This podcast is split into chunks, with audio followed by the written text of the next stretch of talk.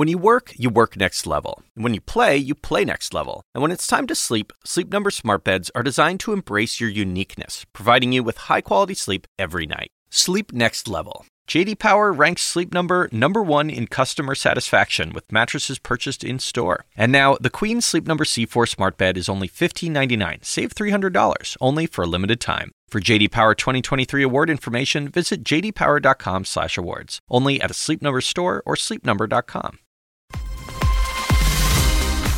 Live from New York, I'm Julia Chatterley. This is First Move, and here's your need to know.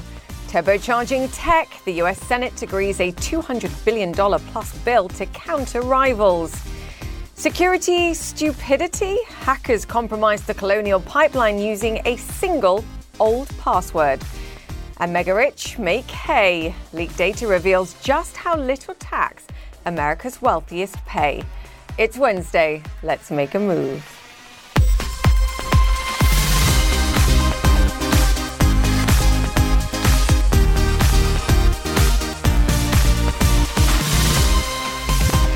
Welcome once again to First Move. Fantastic to be with you as always this Wednesday. Last century was all about the US Russia space race. while today we're discussing the US China chip chase. Let me be clear the US Senate passing a massive research and spending bill focused on competing with China, accelerating development in essential technologies like robotics, artificial intelligence, and chip making, of course. And we'll be speaking to the CEO of US chip making giant Global Foundries to get their take on this bill and find out how they'll be spending the money, assuming it gets passed in the House. The US and China have more than just hopes for technology dominance in the future in common, they also have higher inflation in common too. China also announcing today that factory prices rose to a 13 year high, fueled by supply shortages and rising commodity prices. It's not yet translating to rising consumer prices, which suggests companies aren't passing those costs on. But will that remain the case? Well, we'll discuss shortly on the show. We also have US inflation data on tap on Thursday too. And from the everything shortage in global economies to the drama shortage on global markets, the S&P 500 tantalizingly close to record highs and trying to move higher pre-market after a pretty flat close on Tuesday. In the meantime, though, we can add another meme stock to the team, Clover Health in the Clover, up some 85% in trading on Tuesday. It's up another 20%, I believe, pre market today. Just to be clear, Clover is a medical insurance firm which recently went public via a SPAC and is up 185% in the past five sessions alone. Wowzers. Now, from the rally in memes to US manufacturing dreams. Let's get to the drivers. China accusing the United States of, quote, paranoid delusion after the Senate passed a massive spending bill to tackle the rising tech threat from Beijing. The bill aims to boost America's homegrown tech sector through a sweeping investment worth more than $200 billion. Here to discuss, John Harwood joins us from Washington. David Culver is in Shanghai. Great to have you both with us. I have to say, John, first to you, it's an extraordinary feat of marketing that arguably an investment in technology that the US needs, regardless of the threat from China, manages to pass with bipartisan ease under the guise of doing something to a threat or, or tackle the threat of China. What does it mean in practice?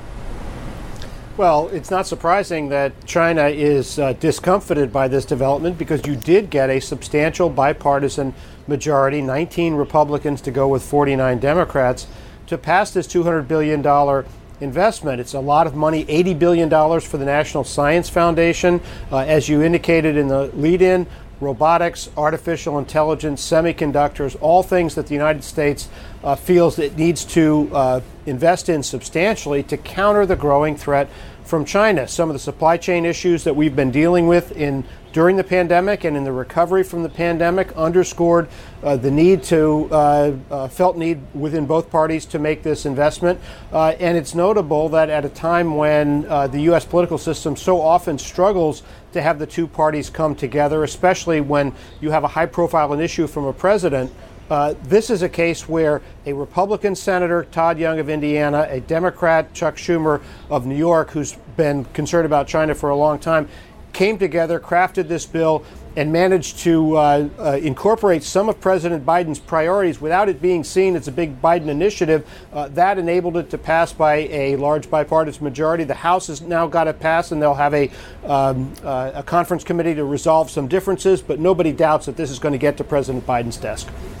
David, come in here because some could step back and say, hang on a second, this looks pretty reminiscent of Made in China 2025 that the Americans looked at and were like, okay, hang on a second, this is really concerning for us too. As you would expect, China reacting with some uh, choice words, let's call it that. They're not happy about it, no question, Julia, and regurgitating some of the same lines that we've seen in recent months and even dating back to the Trump administration. What separates this is that, as you pointed out, a rarity in Washington. You had both sides agreeing and going forward, and now you have President Biden moving forward with some of the G7 members, likely to then drum up more support among allies. That puts more pressure on Beijing. And Beijing is responding, saying that this is Cold War ideology. They're saying that this is the U.S. trying to contain China, trying to prevent China from really coming to fruition in its development. And what we have seen from China, though, in recent months has been a push towards similar technology development. And especially when you look at what the National People's Congress put forward just a few months ago, and that was a projection to 2025, as you mentioned, estimating that as they get to that year, they will be spending some $580 billion in research and development alone. Now, that's not even including what we've already seen play out and something that the U.S. is trying to catch up with everything from the technology hubs to 5G technology, which really has already been in use here at the commercial level uh, for several months and quite successfully. So, if you look at where China is now and where they're pushing forward, while they may see this as the U.S. trying to infringe on their domestic sovereignty, which is interesting that they point that out in some of their rebukes, they're also alluding to some of the other human rights concerns that the U.S. has put forward. And even in some of this legislation that's going forward, Julia, is an advocacy for U.S. officials to not be able to attend the 2022 Beijing Olympics. All of this is putting China in a very difficult situation, certainly from a PR perspective. Yeah, you know, I look at the monetary value of this as well in a $200 billion plus bill, and it's incredibly important. And it's great to hear, John, that this will hit Biden's desk. But even in the footnotes here of this Senate legislation, they're saying China's investing aggressively over $150 billion in semiconductor manufacturing specifically. I mean, the scale and the size of investment here, you know, has to be talked about too. But, John, most important thing, when do we think, based on the timeline for agreeing all this, that the money starts flowing? Oh, I think that'll be at least months down the road uh, mm-hmm. because the House has got to act, and then they're going to have their uh, conference agreement. But this is uh, when you have a, a, bipartisan consensus of this kind, it speeds the process along considerably. And this is something that, uh, while the uh, administra- the Biden administration's been pursuing other elements of its agenda, uh, and those have been moving in slow motion, this has gone quite rapidly to Senate passage. it's a remarkable moment, and we're going to we're uh, would certainly expect this to become law uh, within a few months, certainly by the end of the year. David, incredibly quickly, because I have about a minute, I, I, always hear and say to people that China seemed to lose the, the race of the Industrial Revolution and they don't want to lose the race of the technology revolution that's going on in the 21st century. Do they respond with more money in the face of this, in your mind? likely they will push forward with more money. The investment is going to be something that's inevitable, especially as they've made those projections uh, with the National People's Congress. I think beyond that, though, what we're going to see roll out is an increased propaganda campaign. They're going to continue mm. to put forward as though they're a, developing nation that is being contained, as they put it, by the U.S. It's this effort to showcase to the rest of the world, really even pushing aside some of the more advanced uh, societies and looking at some of those developing countries, specifically those that have the Belt and Road Initiative investments within them. That they are being targeted unfairly, as they put it, by the United States. So I think you're going to see that more than anything else.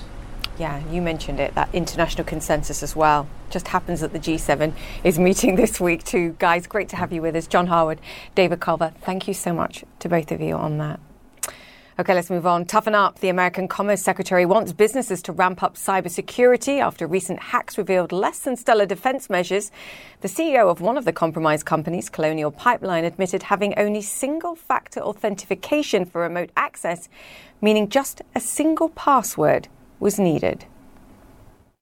Uh, it was a complicated password, so I, I want to be clear on that. It was not a colonial 123 type password. Alex Marquardt joins us now. Alex, I watched that in awe. We're basically saying that my Gmail is in fact more secure than fuel supplies to the US Southeast. That's what we're saying.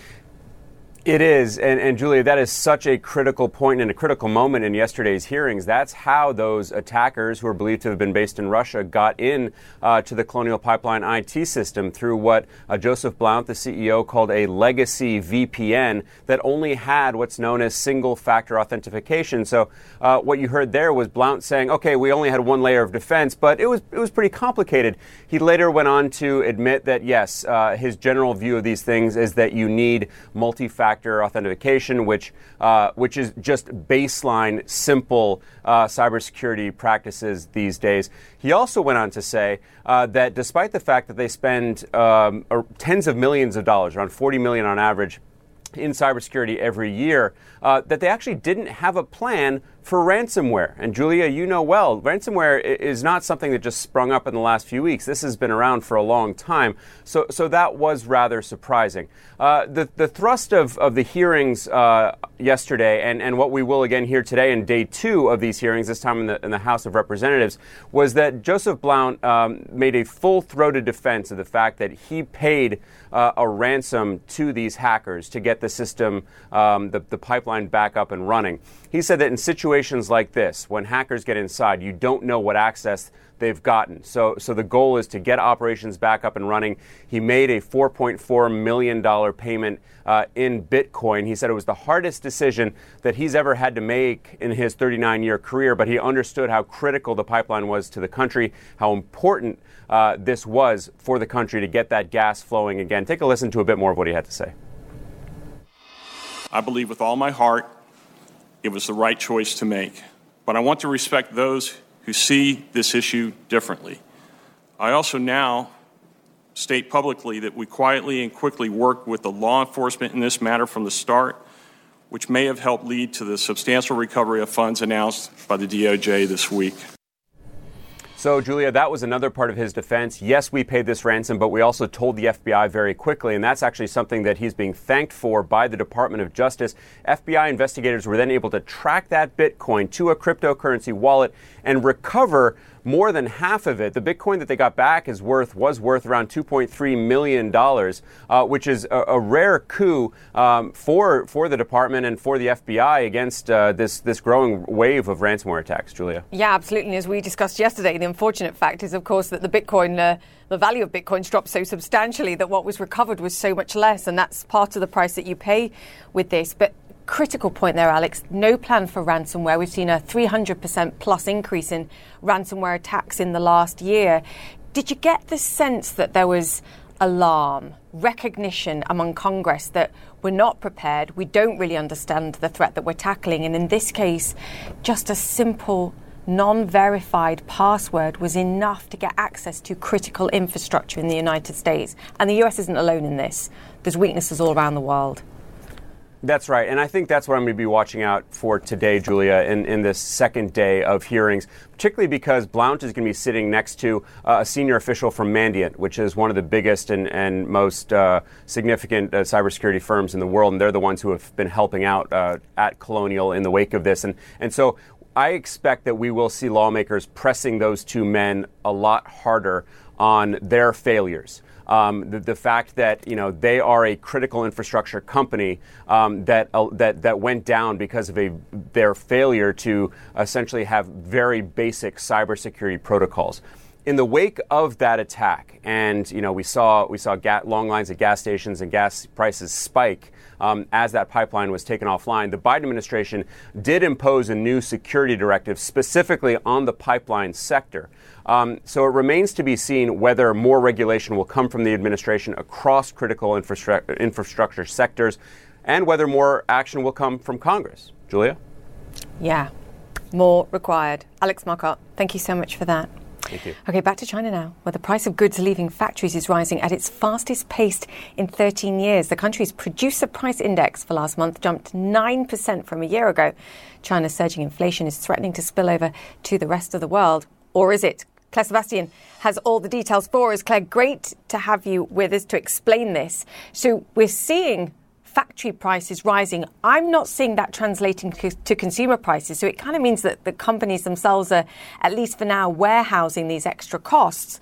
The question is, do they start to pass it on and does it filter into export prices too? And what does that mean?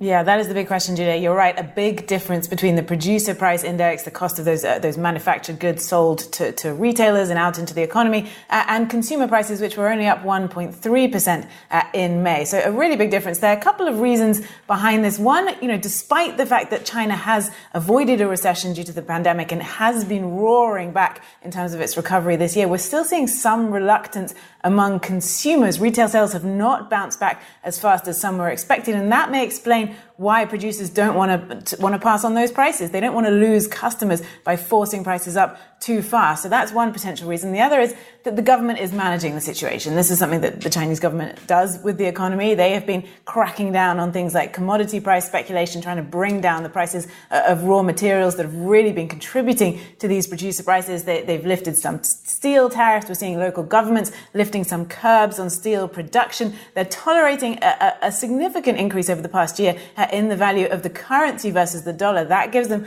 more purchasing power for, for importing commodities, which of course we're seeing some scarcity uh, on a global scale as they support their recovery. So, so they're doing a number of different things. And of course, many economists still believe that this will be temporary. And we are seeing in some areas commodity prices starting to come down. So it looks like it could be temporary, but for the moment, this is a sign to the Chinese authorities, Julia, that their recovery still needs to be supported.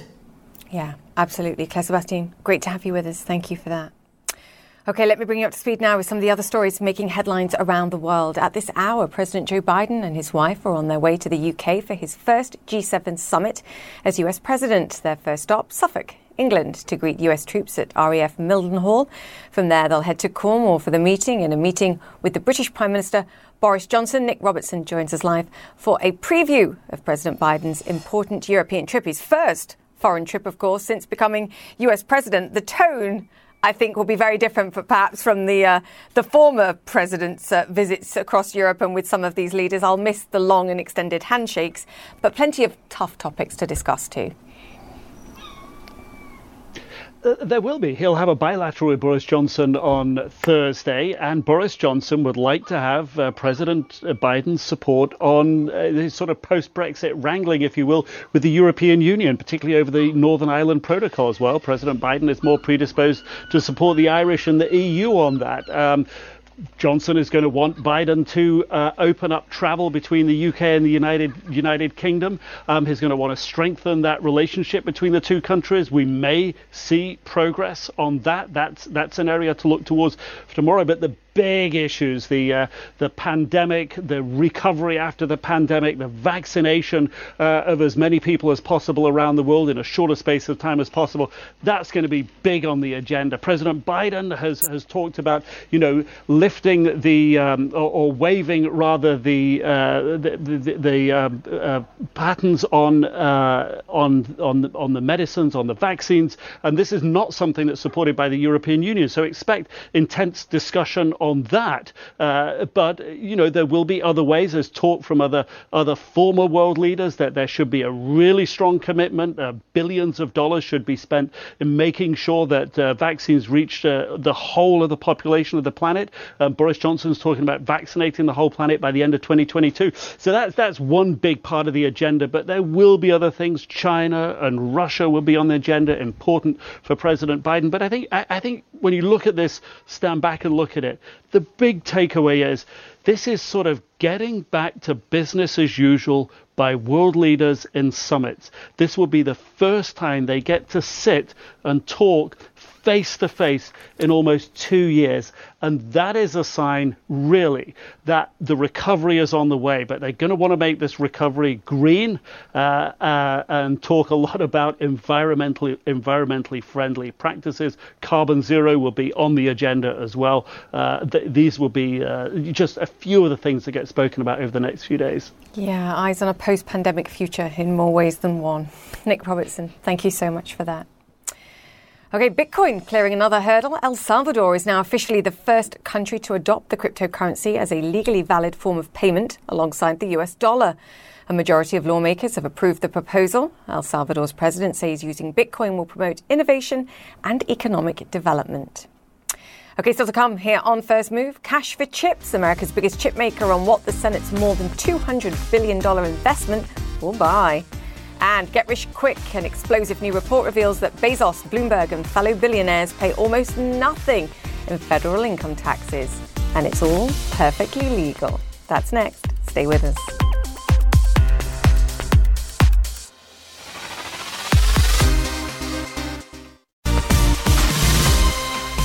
Welcome back to First Move. More pre summer sluggishness on Wall Street with tech set to inch higher for the fourth straight session. Investors perhaps waiting for tomorrow's US inflation data before making any big market commitments, which makes sense. Treasury investors also awaiting the data too. 10 year bond yields are currently sitting near three month lows and breaking below that 1.5%. Investors also bracing for a big $38 billion 10 year auction later today. Inflation concerns throwing Campbell's in the soup. Shares of the food giant down more than 8%, as you can see, pre market earnings. Far from delicious. Campbell's also cutting forecasts due to higher raw material and transportation costs. In the meantime, a new report by ProPublica reveals just how little some of the world's richest people pay in taxes if anything at all. The list includes Jeff Bezos, the richest person in the world, Elon Musk, and Michael Bloomberg, among others. The raw data came from an unidentified source, unknown even to ProPublica. It says Christine Romans joins us on this story, and we should probably start there. There is nothing illegal, it seems, no. about what these individuals have done, except the fact in this conversation that the way that the data was got may have been illegal. So we should just point that out. But this is about a system that focuses on taxing wages rather than taxing wealth. And this is what it comes down to. And you're right. And look, there is an investigation into how this secret material was leaked. This is private information of these people. Right. So there's an investigation there. The White House is, is clear on that. The White House also saying, reminding, reiterating that this is why the president would like to raise taxes on the wealthy to pay for some of his for some of his endeavors. Look, when you look at these numbers from 2014 to 2018, uh, the wealth growth of Elon Musk. Look, he added 13 billion to his wealth. His tax rate there about three percent. Michael Bloomberg, Jeff Bezos, less than one percent, and Warren Buffett one tenth of 1%. And here's why. They're, they are making their money on investments, on property, on, on things that they are buying and holding and are appreciating and then are being valued. And it's tricky on how you tax wealth and, and how we do that. We know how to tax earnings.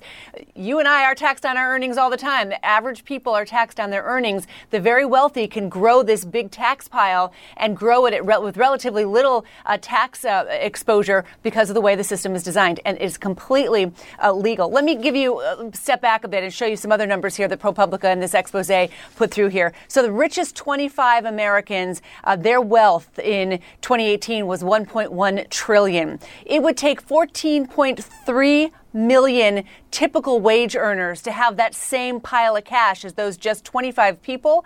The tax bill for the richest, 1.9 billion.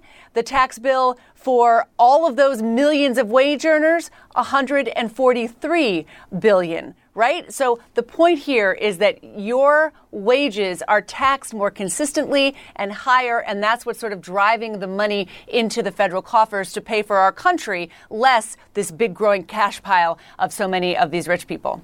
Yeah, simplify the tax system if you want to address this. It's funny, Christine, I was just talking about how US bond yields are tracking down, stocks are doing incredibly well because the expectation here is that we're simply not going to see this monster infrastructure spending bill that you and I were talking about and have been talking about for weeks and weeks and weeks. Expectations are falling that something far more Uh, expectations are building, I'm sorry, that, that something far smaller perhaps is going to be done. And that's why you're not seeing the alarm perhaps in the bond markets here yeah. over big borrowing, quite frankly. Do you think something like this resets the conversation with those that come in and say, hey, we need to be looking at a wealth tax? You know, I wonder, and it's interesting because there are people who are actually on this list who have said that the, we should reconsider our tax code and we should think about how to tax the wealthy. For, right. for example, George Soros, for example, somebody from uh, his office said that you know he didn't pay, he lost money on his investments in 2016 to 2018. Therefore, he did not owe federal income taxes in those years. Mr. Soros has long supported higher taxes for wealthy Americans. Uh, Buffett has also said, look, we need to figure out how to tax the, the rich, how to raise taxes on the wealthy. Elizabeth Warren, the senator, when she was running for president, she was talking about a wealth tax on all, uh, in, uh, all wealth above, um, what, $50 billion, tax it at 2%. Um, so, you know, the first 50 billion is free. After that, tax the wealth. So that's what we haven't done in this country very well is, um, is tax wealth, right? Things that are investments, things that are uh, that grow and change in value every year and over time.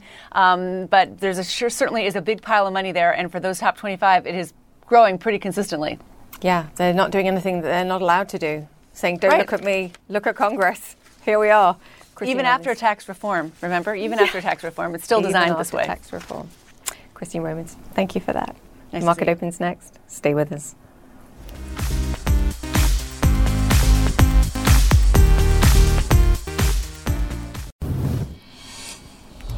Welcome back to First Move. US President Joe Biden on his way to the United Kingdom for his first G7 summit, his plane taking off within the past hour.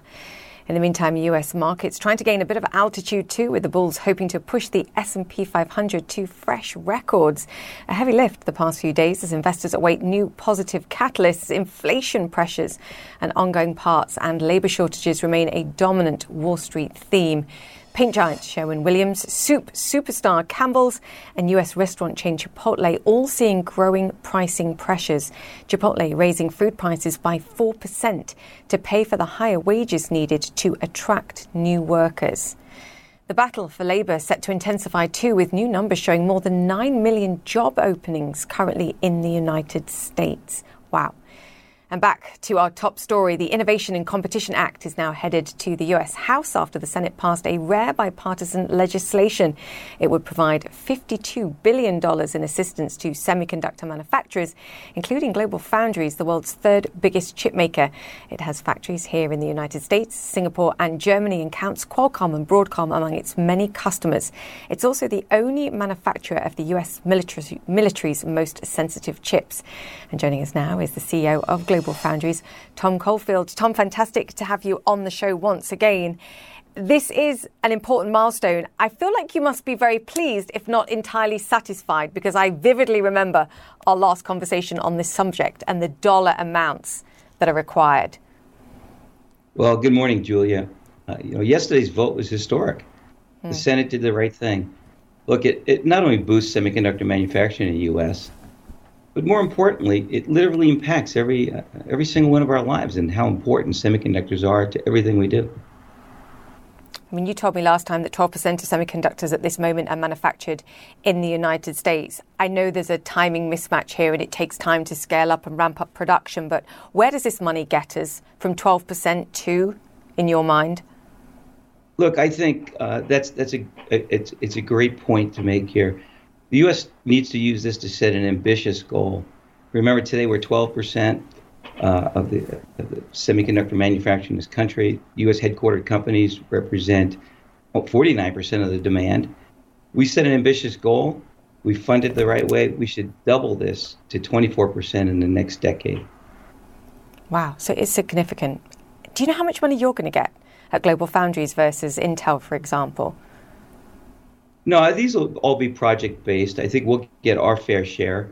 We have to make sure that when this money is distributed, that we don't concentrate it in any particular part of the semiconductor market. We need to make sure that memory is covered, uh, single digit nanometer for high speed digital applications, the broad pervasive uh, market segments that GF plays in. We need to make sure the whole portfolio of semiconductors gets covered if we're going to do something to make sure not only we have enough to manufacture, but that we create the supply chain security for semiconductors in the nation. Without that in mind, what's fair in terms of size? I'm pushing you now. you can avoid answering. no, we'll, we'll take somewhere between you know 10 to 20 percent of that is is in, hmm. in that segment. Um, that I spoke about that we play in. And since we last spoke, you also announced you're moving your headquarters to New York, where I know your most advanced uh, semiconductor facility lies. I mean, this is a huge announcement in itself, but is that where some of the spending that you're talking about is going to go? If not, yeah, all? we will take the, the, our spending for growing our, our, our, U.S. footprint first and foremost in our, our most advanced facility. We call it Fab 8. It's in the uh, capital region of upstate New York we will uh, not only fill out the capacity we have there, we will then look to put new brick and mortar in the ground. Um, you know, I think this can allow us to accelerate our capacity expansion a minimum of three years, maybe more. And we'll also use some of this money to uh, update and create new capacity in our Burlington facility. I was going to ask you that, how quickly you can scale up production here. You're saying this will accelerate plans by three years. Yeah, there was a certain amount of investment GF could do on its own in these partnership right. type investments. We can accelerate that. Yes. What about hiring? Yeah, I think that's we, we talk about supply chain security. We talk about supply chain and, and making wafers. I think the biggest challenge we're going to have as an industry, not just GF, is making sure we have all the talented people around to uh, uh, to, to, to work in these in these factories, to contribute to these factories, and that's a big issue. That's a you know a, a big part of the uh, uh, of what GF invests in. You know, five percent of all the hours worked in our company is is training our our, our staff. We bring in. Uh, uh, people right out of high school, right out of college, out of the military, and we put them in intensive training programs to create the skills they need to do these types of jobs. Yeah, I mean, that's fascinating 5% of working hours. You know, I, I was looking at the Senate legislation um, last night, and I noted one of the quotes in there said that China's aggressively investing over $150 billion in semiconductor manufacturing specifically. And it goes back to the original point about whether or not this is enough money. And I just wondered whether we need to view this as a kind of um, technology arms race relative to China, or the fact that they're saying this is all built on some paranoid delusion has some merit. How do you view this sort of global competition, this battle that we're in? Look, let, us recall the problem we're trying to solve today in the U.S. Today, nearly 50% of the semiconductor demand is generated through U.S. headquartered semiconductor companies, while only 12% of semiconductor supply comes out of U.S. manufacturing. By the way, that's down from 37% a little over a decade ago. Yeah. Meanwhile, over 70% of the semiconductor foundry manufacturing is concentrated in Taiwan, you know, a few hundred miles from China. This is a critically important dynamic in our industry. It creates not only supply chain security issues, but national security issues, and quite frankly, economic security issues. And that's why the, you know, the passage of this bill sets the foundation for the U.S. to set this ambitious goal I spoke about a moment. This is really important to get this balance in place to make sure something so critical to the world economy, national security, economic security, uh, that U.S. has its fair share of that capability in manufacturing. Yeah, I mean, we could take the emotion out of it and we just focus on the uh, the facts as you laid out there, and that tells you everything you need to know. Um, Tom, I know we talked about this last time as well, and I asked you about the IPO, and you said, look, you're just focusing on meeting customer needs, but these rumours, they do keep circulating, so you have to tell me something else now to uh, fob me off until the next time I ask, or another report All right, appears. Julia, round two, round two, round two of many, I'm sure. look, uh, of course we always are evaluating our, you know, our strategic options, and it's important that we look at all ways to go grow our company. Um, I'm just going to have to lie silent on this one at this time, but I will tell you that uh, for us, the most important thing that we do each and every day is figure out how to get more capacity uh, online as fast as possible, how to get as much out of our capacity today, and keep uh, you know, leaning on our and, and thanking our 15,000 employees worldwide who do a great job each and every day. I know again that's not the answer you're looking for. Maybe the third time will be a charm. yeah, well, I'll never stop trying. Um, on a on a more serious note, and it's come up this week, and I'm sure it's something that you also are, are, sort of finding difficult to discuss at this stage as well. And you can you can bear with me on the question, but IBM requesting a, a two and a half billion dollar payment for investment decisions, legacy decisions. I do. I sort of looked at the timing this week in light of the rumours of your valuation, and it sort of made me wonder. Can you give us any sense of, of where Global Foundries stands on on that request? Yeah, sure, Julia. Look, Global Foundries, you know, we took legal action to defend ourselves, and maybe more importantly, to defend our reputation, and especially at a time when, you know, semiconductor manufacturing has never been more crucial you know, quite frankly, you know, I have to tell you, I'm very disappointed. You know, it's coming from a company that we've had such a strong partnership with. It's an action, as you say, coming two and a half years of silence, right? And, you know, a little bit on a personal note, I grew up as an executive at IBM. It, it was a yeah. great company. And that's what makes this sort of behavior so, so much more disappointing. I think more importantly, and this is where we always have to keep focusing, you know, what's the issue here? as an industry, we need to stay focused on solving the semi supply chain imbalance and restoring U.S. manufacturing leadership. I can't waste, not, not me, all of us shouldn't be wasting time or energy on frivolous matters like this. This industry is better than this, and you know, GF's going to do its part to solve these more important issues. And that's the focus for now.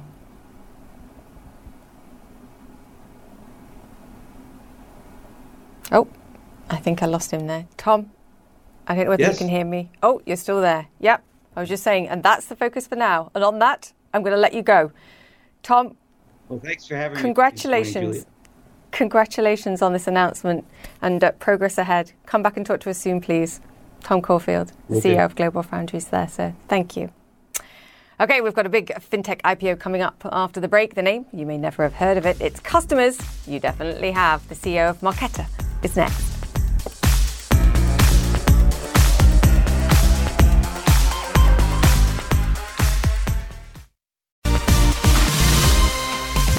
Welcome back to First Move. Ringing the opening bell over at the Nasdaq a few moments ago, Marqeta, the payments company which works behind the scenes, providing brands like Uber DoorDash, and Instacart with access to card services.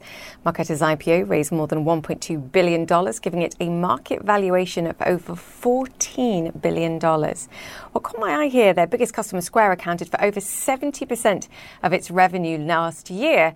So, what's the risk of so many eggs in one basket when there are so many cards in our wallet? Jason Gardner is founder and CEO of Marqeta and joins us now. Jason, never mind that for a second. This is a huge day for you and the team. Tell me how it feels. Hi, Julia. Thank you for, for having us. It is it's really exciting. It's such a great step in our journey. I mean, investors are looking at this, and we've laid out what you do as a business in brief terms here. But for investors looking into buying into Marqeta today, what is the future growth opportunity that, that this company represents in your mind? So, Marqeta is an open platform for companies to build card products like Visa and MasterCard cards, uh, physical plastic cards, probably like the one in your wallet or your purse uh, they can be uh, virtual, they can be tokenized to fit into Google Pay and Samsung Pay and Apple Pay. And if you think about the opportunity, it's tremendous $6.7 trillion in carded volume in the United States. And we are simply scratching the surface at $60 billion in volume. There's a $30 trillion opportunity in carded volume outside the United States, and then $74 trillion in global money movement. And if you truly believe that everything is moving to modern platforms, and the digitization of cash, you got to believe in the future of Marqeta that this is truly a generational business. I mean, those are monster numbers. This is a, a, huge growth opportunity in the United States. It's also a huge growth opportunity, it seems, internationally. When I when I sort of break down the numbers, though, the bulk of the revenues do come from from the United States. And what I was reading about in the prospectus is interchange fees, and this is the cost that that um, merchants pay when, when customers use those cards. Um, you do say in there fees subject to intense legal and regulatory scrutiny. Um, is there any reason to suggest those fees are going to be reduced in any way in the short to medium term, just based on what was in the prospectus? We do not see any change no. in the short and medium term. What, what people are referring to when, when you read this is the Durbin Amendment. The Durbin Amendment was enacted in 2010 to protect consumers and protect small community banks. And that is uh, a lifeblood of Marqeta, and it sustains a lot of different companies around the world. Um, as we think about around the world, uh, only 2% of Marqeta's revenue is derived uh, internationally. So that's an extraordinarily oppor- uh, large opportunity for us. Most of our revenue, 98%, is in the United States.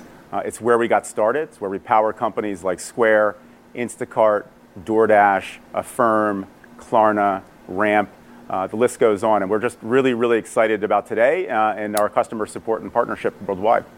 I guess those interchange fees don't exist, though, outside of the United States in the same way. So, how do you see that sort of balance between the revenues that you're generating, 98% in the United States, I think that was the number, versus 2%, sort of evolving over time?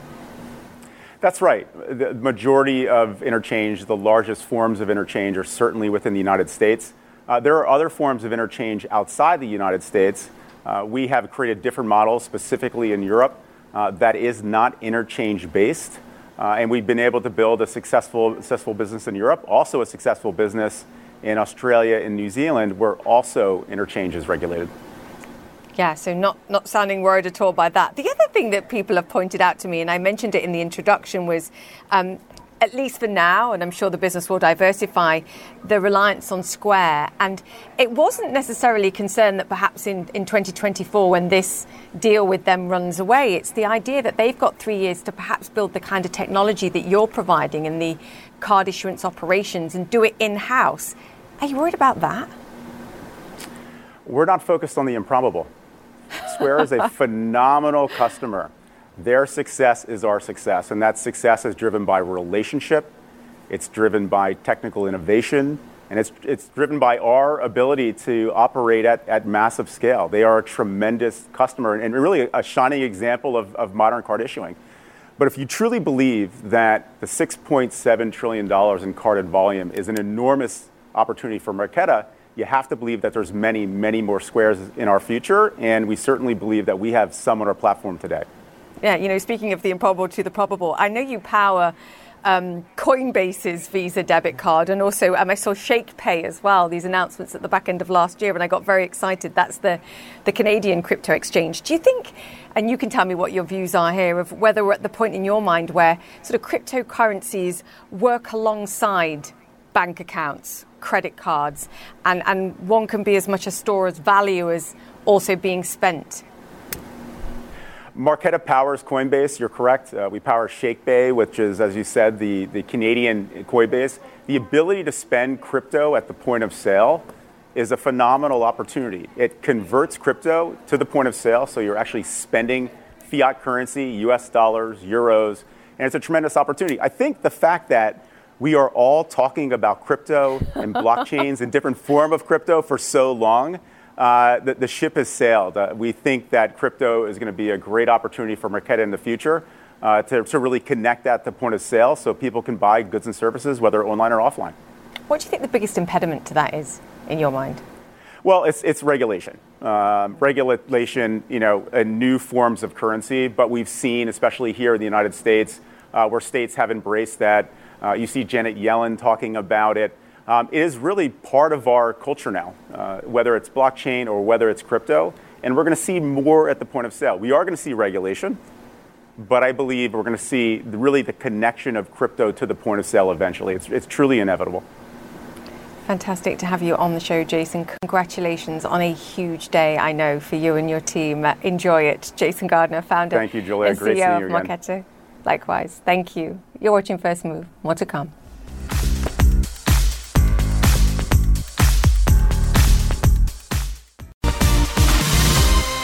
Welcome back to First Move. If you remember before the break, the CEO of Global Foundries was telling us how crucial Taiwan's semiconductor industry is to the functioning of the global economy. Well, Taiwan is now not only facing a surge in COVID cases, but also one of the worst droughts in decades. Will Ripley explores how that's presenting a challenge not only to the country, but to the manufacturing sector too. Taiwan's worst drought in more than half a century making this island look more like a desert. Cracks snake across the bottom of Sun Moon Lake, Taiwan's largest body of water, parched. Reservoirs across the island evaporating. Recent rains put a small dent in a big problem, a problem scientists predict will only get worse our projections show that it's, going to become more and more uh, uh, serious in, in, in, the future climate change models paint a dire picture for Taiwan stronger typhoons, more flooding, less frequent rain, future droughts far more severe. This mural gives you an idea of what Baoshan Reservoir usually looks like. This is what it looks like now. Water levels are right around 30%. They were less than 3% before monsoon season kicked off in mid May. Taiwan is experiencing its worst drought in decades. That's a big problem because this reservoir is the primary water source for the Hsinchu Science Park, home to nearly 600 electronics companies, including the world's leading semiconductor manufacturer, TSMC. Why is this drought a problem for Taiwan's semiconductor industry? every layer we need a lot of chemical process and every process we need to clean the surface. We need to clean by water flowing pure water. Semiconductor manufacturers are searching for solutions. Water recycling purifying seawater both years away from quenching the insatiable thirst of chip factories. Making chips also requires huge amounts of energy. Taiwan, like the world, is trying to fight the climate crisis, cutting its carbon footprint while phasing out nuclear power. The island's semiconductor industry is investing big in green energy.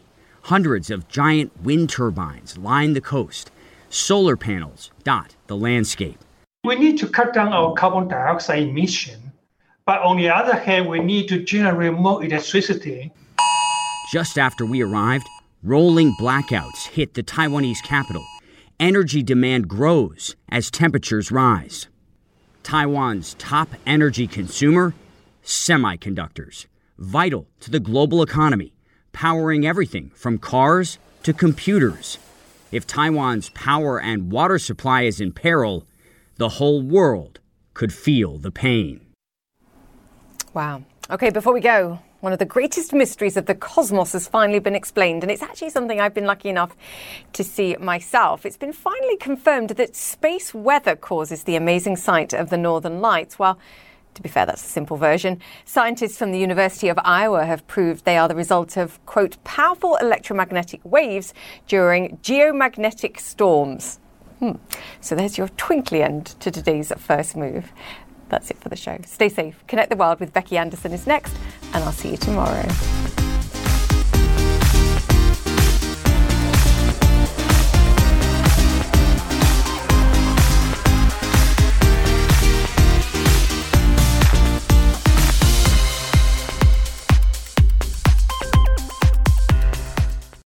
We all do things our own way. And since the way that each of us sleeps is unique, you need a bed that fits you just the right way. Sleep Number smart beds make your sleep experience as individual as you are, using cutting-edge technology to give you effortless, high-quality sleep every night. JD Power ranks Sleep Number number 1 in customer satisfaction with mattresses purchased in-store. And now, the Queen Sleep Number C4 smart bed is only $15.99, save $300 only for a limited time. For JD Power 2023 award information, visit jdpower.com/awards. Only at a Sleep Number store or sleepnumber.com.